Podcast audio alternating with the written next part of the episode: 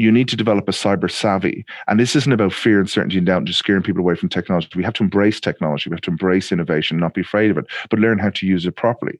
You know, for example, when you're talking with your children, you're teaching them arts and crafts and you hand them a scissors, what's the first thing you say? Be careful. Let me show you how to use that. It's the same kind of principles, you know, in using technology. So we have to understand then as busy individuals that people want our data, people want access, because they will be able to correlate that information. They'll be able to sell it on to others. And they may want to compromise you because of where you work.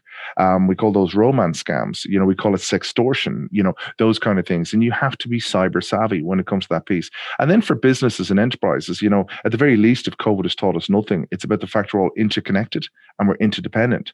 And COVID has taught us that, you know, that from a physical and a viral point of view, it's exactly the same online. All our businesses are interconnected and we're all interconnected within our, you know, our information exchanges and so on. So we all have to have cyber hygiene. So what is cyber hygiene? Well, cyber hygiene is making sure you've got some decent antivirus installed, which isn't going to stop everything, but it will stop a lot of stuff. Make sure you've all your patches and updates on all your devices.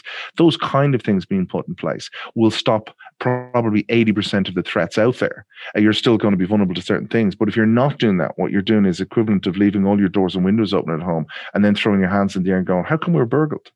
How come I'm a victim of a crime?